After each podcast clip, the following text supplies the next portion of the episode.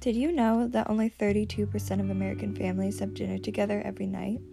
And every year that number continues to decline.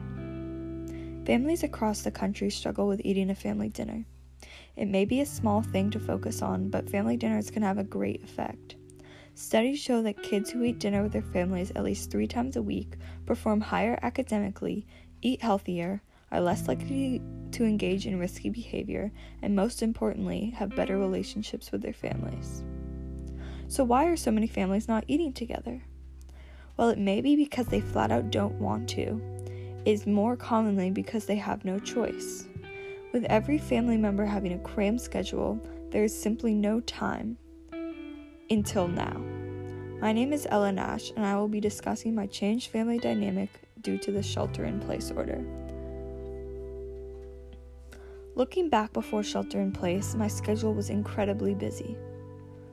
I would wake up to the sound of my alarm, hop out of bed, and navigate around the other rushing members of my family.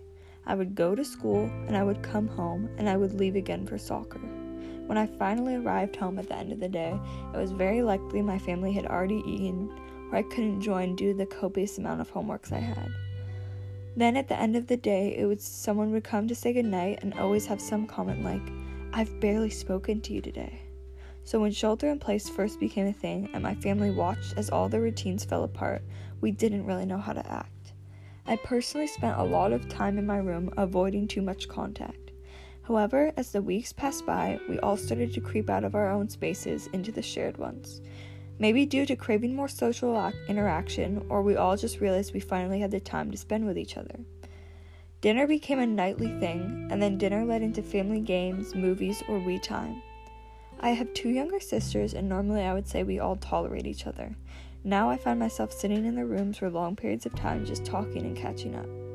My dog had to be put down uh, about a week and a half ago due to illness.